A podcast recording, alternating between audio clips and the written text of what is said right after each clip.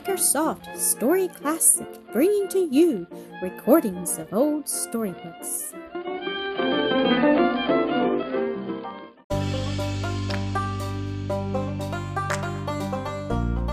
Mildred at Roselands, Episode 8. Mildred had been alone for several hours, very profitable ones to her.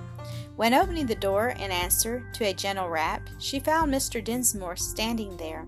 If you will invite me in, he said with a smile, I may perhaps accept. Do come in, uncle, she replied, returning the smile. It is very pleasant here, and I can give you a warm welcome. See, my fire is blazing cheerily, and does not that easy chair look inviting? Yes, he answered, taking her hand and gazing searchingly into her face seeing something there that puzzled him greatly, for though the traces of tears were very evident, it wore a look of peace that had been foreign to it of late. But what is the matter? Not bad news from home, I hope. Oh, no, oh, no, she said. They were all well, and nothing amiss when mother wrote, but her eyes filled and her lips quivered as she spoke. Homesick, I'm afraid, he said kindly, patting and stroking the hand he held. The natural effect of news from there, I suppose, especially in this wretched weather. But don't give up to it, my dear. We'll find ways to make the time pass pleasantly, spite of the storm. Home sports, amusing books. You are very kind always, dear uncle, she said with a grateful look, but it is not that. I have been living too much for mere amusement of late and with burning cheeks and tear dimmed eyes, she went on to explain in a few rapid sentences how condemned she felt on account of the waste of time and opportunities for improvement, and the worldly conformity of which she had been guilty, and how she had determined, by God's help, to do so no more. He listened in much surprise, but did not interrupt her.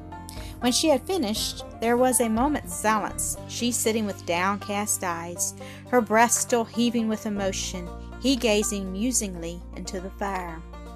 Presently he turned to her again with a kindly smile. Thank you, my dear, for your confidence, he said pleasantly. But really, I do not see that you have done anything to be distressed about. It strikes me you were fairly entitled to a few weeks of playtime after the fatigues of that long nursing and the journey here. Perhaps so, she said, but I haven't taken just the right sort. So much excitement and such late hours have wearied instead of resting me physically, and on my spiritual nature the effect has been still worse. I blame no one but myself, she added humbly, and with a deprecating look into his grave, somewhat troubled face. I'm afraid I have been your tempter, he said, though I meant well. But I ought to have remembered the strict ideas entertained by your parents and in which they have brought you up. Well, what can I do to retrieve my error and to help you in living as you think you should? It mostly depends upon myself, I think, she answered thoughtfully. But if you will not oppose me in declining invitations to what I deem to be wrong or questionable amusements, and will excuse me from attendance in the drawing room on Sundays when there is company, it will help me very much. My dear girl, he returned, you are of course perfectly free to do exactly as you please in both respects. We appreciate your society, but if you think best to withdraw it from us, we can only submit. I will arrange with Mrs. Dinsmore that young people shall be invited on weekdays and only older people, whom you will not feel called upon to entertain on Sundays. She thanked him warmly. And you will give up the opera and theatre? he said inquiringly. I thought you enjoyed them very much. I did, she answered, blushing. Then why resign so innocent a pleasure?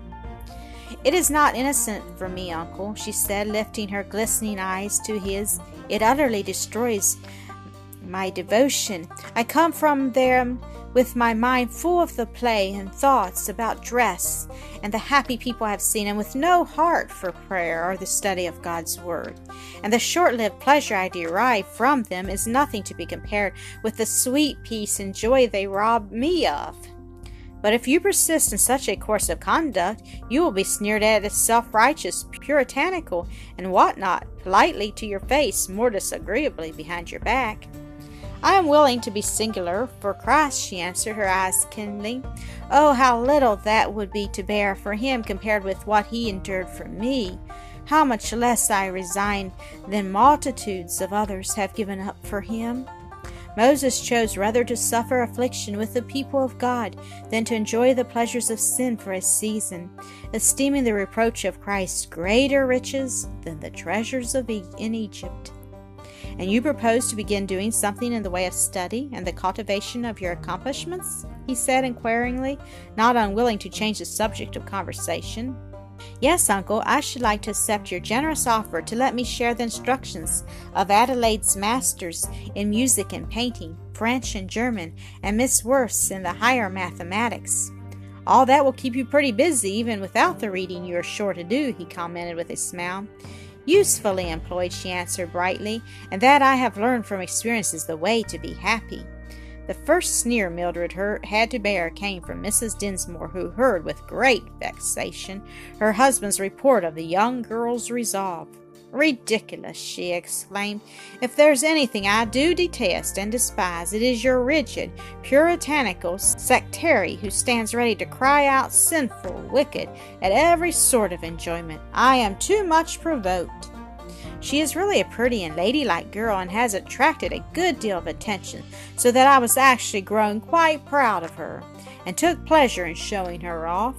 But that is all over now, of course, and there'll be no end to the annoyance I shall have to endure in hearing her criticized for her odd behavior, and in impairing questions and remarks as to how she came by such strange notions. Well, my dear, it can't be helped, Mr. Dinsmore responded between a smile and a sigh. But if I were you, I should very decidedly snub anyone who should offer a disparaging remark about her to me. Be myself, I certainly intend to do so. Can't be helped. I believe you could reason her out of it if you would. I am flattered by your belief, but do not share it, he said with a bow of acknowledgment. Nor if I did, would I attempt to change her views. 'Twould be too great a responsibility and a breach of the trust her parents have reposed in me. The conversation was here brought to a conclusion by the summons to the dinner table. Mildred made her appearance with the rest and was greeted by Mrs. Dinsmore with a cold inquiry after her health, followed by a covert taunt in regard to her resolve to forsake the worldly amusements in which she had of late indulged. Mildred bore it with patience and humility, not answering again, though the flushing of her cheek showed that she felt the unkindness keenly enough. Do you intend to make a complete hermit of yourself and go nowhere at all? queried the irate lady. Oh, no, aunt, returned Mildred pleasantly. I hope still to take walks, rides, and drives. Do not object to calls and social visits, or to concerts or lectures, unless attending necessitates the keeping of later hours than any good for my health. Humph! Twould have been wiser to my thinking if you had begun as you meant to continue. Yes, aunt, it would, Mildred said, again coloring deeply, and I wish I had. But it's better to do right at last than not at all. Do you not think so? Don't ask me, sharply. Adelaide, Louise, and Laura, you may consider yourselves fortunate in having a cousin who is more capable of deciding questions of duty than your parents.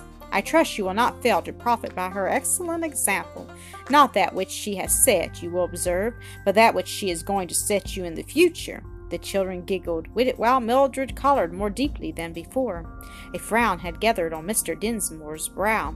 Children, if you cannot behave properly, you must leave the table, he said sternly. Then, with a displeased look at his wife, I, for one, highly approve of Mildred's resolve to do what she considers her duty, and it is my desire that she be allowed to follow the dictates of her conscience in peace. Mr. Dinsmore was an indulgent husband, and seldom found fault with anything his wife chose to do or say, but experience had taught her that when he did interfere, she might as well submit at once. The subject was dropped and never revived again in his presence.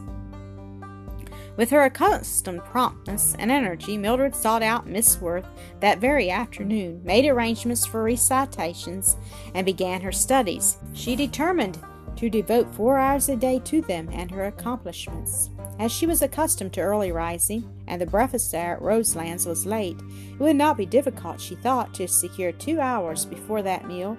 The other two she would take during Mrs. Dinsmore's afternoon siesta, and the elaborate toilet which usually followed, and thus be as much as ever at that lady's command as a companion either at home or abroad. Mrs. Dinsmore had few resources within herself, was a martyr to ennui, and could not bear to be alone, and Mildred esteemed it both a duty and a pleasure to do all in her power to add to the comfort and enjoyment of her kind entertainers. She had succeeded thus far in doing so in some measure to all, from her uncle down to baby Enna. The children had found out weeks ago that Cousin Milly possessed an apparently inexhaustible fund of nursery tales and songs and could teach them many amusing games. They would have been glad to monopolize her and entered many a complaint of the shortness and infrequency of her visits to the nursery. Thinking of that now, she resolved to try to give them more of her time and attention. Perhaps she could mingle some instruction with the amusements she furnished them, and she would be very glad to do so, for her heart was filled with pity for the young things as she thought of the great difference between their mother and hers, the one absorbed in her own selfish pleasures and paying no attention to the cultivation of the minds and hearts of her children the other giving herself with earnest, whole souled devotion to seeking the best interests of her darlings, teaching and training them for, happiness and usefulness here and hereafter. Precious mother, what a blessing to have been born your child, Mildred mentally exclaimed as she thus dwelt upon the contrast between the two, recalling with tear dimmed eyes the loving care that had surrounded her from her very birth, and in which each brother and sister had an equal share. While Mildred thus laid her plans, Mrs. Dinsmore was somewhat similarly employed, reclining upon a softly cushioned couch in her boudoir, idly listening to the pattering of the rain against the window. She mused in discontented mood of Mildred and her unexpected resolve. It interfered with her schemes, for she had purposed filling the house with happy young company during the approaching Christmas holidays and making the two weeks one continued round of festivity. To be sure, she could do so still, but Mildred's refusal to take part in much of the sport would throw a damper upon the enjoyment of the others, besides giving occasion for unpleasant criticisms. Mrs. Dinsmore's vexations increased as she turned the matter over in her mind. But a bright thought struck her, and starting up with something like energy, she exclaimed half aloud, Why, that's the very thing, and I'll do it at once. Hagar, addressing her maid, bring me my writing desk. Thank you for listening to another episode of Acresoft Story Classic.